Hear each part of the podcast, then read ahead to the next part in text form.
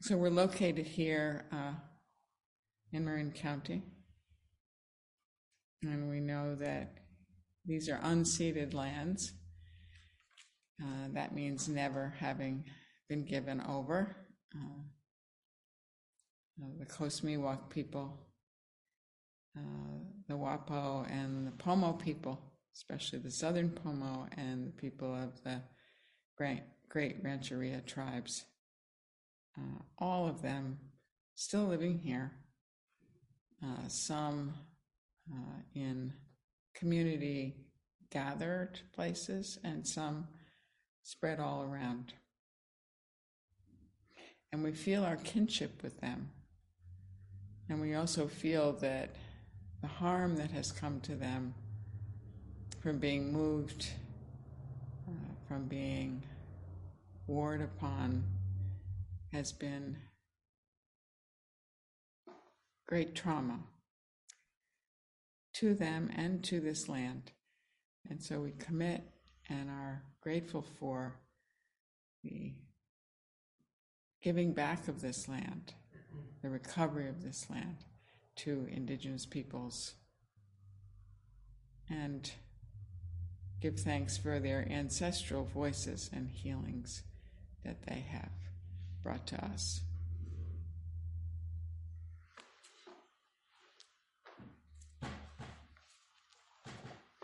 So, welcome. And Wendy, do we want to start reading to each other? Um, both of us uh, sharing first what we read, or one at a time? It's up to you. Um, I think uh, I'll follow your lead. I think reading I offered first last time. If you want to begin this time, and I'll follow with with the passage that called to me. And um, for me, it's enough just to read it, Yvonne. If you if you have anything to say, that'll be great to hear. Okay. Um, I think I'm going to turn you turn the. Oh no, I guess I'll start. Okay. Well, I wanted to start with Bing's essay. Uh, and just to say a few things that jumped out at me from his essay. Um, one was just in the preface that he has practiced and studied Qigong for over 50 years. That's a big number. And anybody who's seen Bing teach knows that uh, it's really 500 years. it's missing a zero. Yeah. He says that it's really uh, a practice of movement meditation, uh, and that it's a, a healing meditation that is also an accompaniment uh, a side by side to sitting meditation. So I was really grateful to read such a beautiful essay. He says it complements sitting meditation. Uh, it does, and sitting meditation complements moving meditation. And it's also why I think we find great delight in the wonder walking, uh, is that we are bringing both of those things together at the same time. Um, so I, I'm grateful that Bing has agreed. He'll teach once a month for us uh, in the second Friday uh, every month. Um, I'm sorry that we can't do it online as well. I think it's just impossible to have the computer out there in the parking lot. Um, so, um, starting with 50 years of practice, uh, I wanted to go back uh, into Hinton's uh, book and uh, to talk about Chan practice thousands of years ago. Um, and I had a hard time, as I did last time, choosing just one paragraph. So I've cheated. And I have one and a half. Um,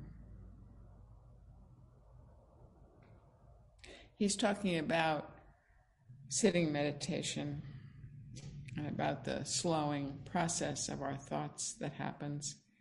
And he says, the stream of thought falls silent, and we inhabit empty mind, that generative ground itself. And I've been obsessed with generative stories ever since we started talking about this book. And I've given a couple of talks now at Everyday Zen that have been about this book and also a Dogen fascicle that are about generative stories, basically. Hinton goes on to say, Here we are wholly free of the identity center, free, that is, of the self absorbed and relentless process of thought that defines us as centers of identity, separate from the world around us. This is the heart of Chan, Chan dwelling mind and cosmos woven together in the most profound cosmological and ontological way. Identity revealed in its most capacious and primal form as nothing less than the generative tissue itself, the gentle and nurturing mother. By now, it's clear that meditation is itself a radical ecological practice even if only practiced enough to see the basic structure it reveals structures of wild mind, integral to wild earth. It is a remarkably simple and direct way to heal that wound of consciousness torn from the tissue of existence. And in that healing, things begin to look differently.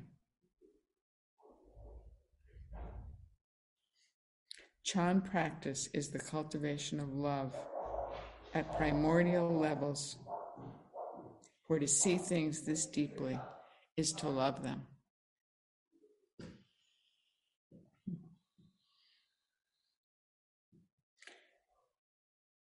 So, I guess what struck me about this um, was actually thinking about Wendy and how Wendy senses into things, how she loves them, how she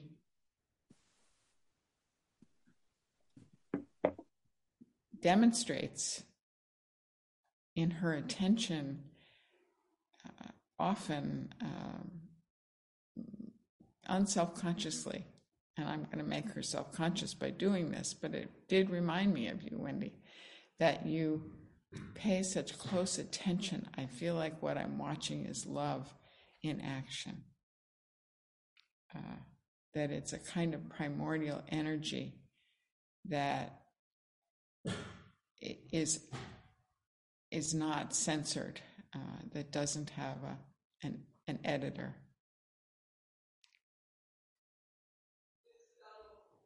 It's a non speaking energy. Uh, it's very alive and silent at the same time. So, as I was driving out this morning, I was listening to a talk by Norman, and he was saying that he loves silence and that people are so much nicer when they're silent. uh, that until we say something, you don't know anything except that the other is a human being and that they probably suffer and that they probably love and that they probably uh, are trying to find their way. And it's when we open our mouths that we get into trouble and that we sort of force our identity onto. Uh, someone else, or or at least we we uh, we bring our identity forward, our precious identity. and I was very struck a few months ago. I've told this to others. I'm not sure whether I've said it here or not, but I'll say it again that I had a really important dokusan in which I was telling Norman that I was going to retire from my job and uh, handing over my role as executive director to others. And he, as he does very stoically, asked, What role? and I said, Well, you know, I, I'm executive director. And he said, Uh huh. And I said, Well, you know, I worked really hard for that for a lot of decades, and I, I really um, was able to do a lot there. And he goes, Uh huh. That was the end of the Dokusan.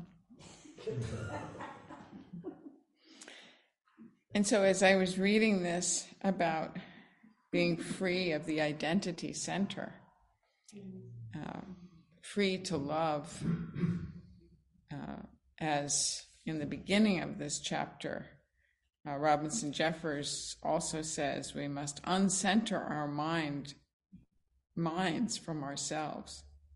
We must uncenter our minds from ourselves. We must uncenter our identities from ourselves. That's what I feel like this whole book is asking us to do, is to see that our kinship has no bounds, that we are related. We are kin to everything. And the practice that we do in silence of, of slowing our thoughts and of hopefully freeing ourselves, uh, especially our, our heart, uh, heart, mind, same, um, from the constrictions that often come from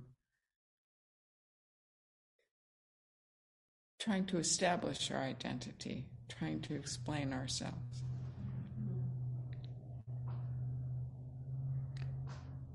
So, wild mind, integral to wild earth. Uh, I feel that in the presence of this Sangha and in our practice together we have had some beautiful moments uh, over many years now in which we have, in silence mostly, but also sometimes in our convivial celebration of the Dharma, uh, found ourselves in the heart uh, of Chan practice. So I'm grateful this morning to be able to be here with you and to share those excerpts with you. Good morning, Wendy.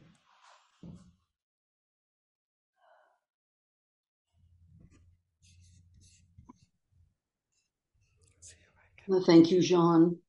Mm-hmm. Thank you, Sangha, for gathering today, this new moon, uh, morning of the new moon the beginning of the Jewish New Year, five seven five thousand seven hundred eighty four years Rosh Hashanah, the head of the year today, and to be able to be in community together and uh, reflect on our practice. Jaune, I think it's completely significant that we chose the exact same passages. So, um, how meaningful and, and special, and also what a gift it is to be able to be in community and to feel um, our resonance and generative capacity in the middle of this huge upwelling of sorrow. The earth speaking, the wild earth speaking in the tongue of fire in Lahaina, uh, Hawaii, fire and wind taking down um, a whole city in a matter of hours. And all right by the coast of the ocean. And then in early September, uh, the voice of the earth quaking and moving in the Atlas Mountains around Marrakesh. 2,000 people crushed by the weight of the earth into the earth. And most recently in Derna, Libya, the voice of water, flood, rain, hurricane, speaking, sweeping almost 6,000 human beings and countless other beings into the depths of the ocean, the great ocean.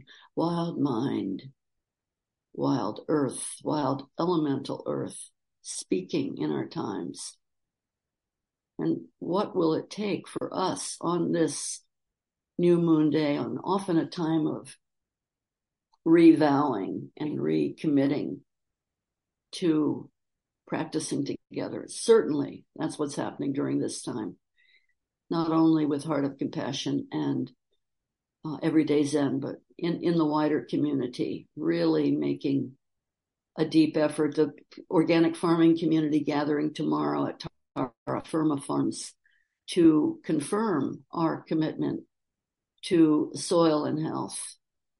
And so many beings gathering to celebrate in this, in this time when really there are not words to convey what it means to uncenter our mind from ourselves. And in honor of uh, celebrating Terry and um, and Eden this morning, I, I want to um, do the backstroke to um, Tuesday afternoon in Golden Gate Park in Strybing Arboretum. Tuesday, uh, the 12th of September, the final day of an extraordinary gathering that happens every year, celebrating music. Um, all things shall perish from under the sky. Music alone will live. Music alone lives. Music alone lives, never to die. And gratitude to Colin Farish, who's a member of our Sangha this morning, present with us. Colin, thank you for two hours of extraordinary remembering what it means to be wild minded and connected to the earth. So we sat um, from three o'clock until dark almost in the park. Hundreds of people gathered in different venues throughout Golden Gate Park, just listening to pianos that have been abandoned in San Francisco and are brought out fine, old, alive pianos brought out and placed in different gardens all around the park. And for three solid days, um, pianists and musicians came and just silently took their place on the stools and benches and perches of the pianos and played.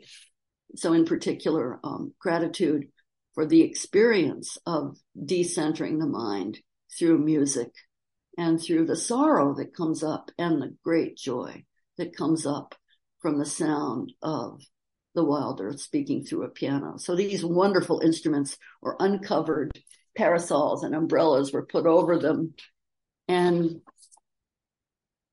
magical, invisible, meaningful musicians took their places. Colin playing with Jaron Lanier, extraordinary afternoon of all kinds of music, improvisation, calling up Keith Jarrett, sitting in the dark of the fragrant uh, gardens and listening to the voice of the wild mind and the wild heart. And, uh, you know, a combination of sorrow and re, recommitting to our work. Just sitting there, bird song, music song, flow coming forth. So what a gift to be alive and um, and to practice together and to listen to what can't be spoken and remembered. We must, and particularly in the voice of one of Colin's favorite and most meaningful poets, Robinson Jeffers, uh, we must uncenter, or let's not even, just let's just do this a little differently, as every good poet wants us to do. Uns- let us uncenter our minds from ourselves, unhumanize our views just a little, and become confident as rock and ocean that we are made of. Uncenter our minds from ourselves. Unhumanize our views just a little. Become confident. Remember kinship, rock, and ocean that we are made of. So on this new moon day, celebrating turning of the year, birth of revowing, recommitting. What an auspicious time to be gathering together and to be practicing with what Kaz Tanahashi, who just turned 90, or is about to turn 90 on October 4th. He called on us to de-age and become fresh and new. What helps us de-age, come back into wild mind, wild earth, listen to the unwritten music of the spheres and be be renewed and refreshed what what what is it that most brings us to that point friday morning eight o'clock heart of compassion beating and releasing again and again Thank you, everyone, for your practice. I said, "Thank you, dear friend." I'm not. I'm not surprised we chose the same thing. um, we even spliced it in the same way. oh, it's kind of miraculous um, duet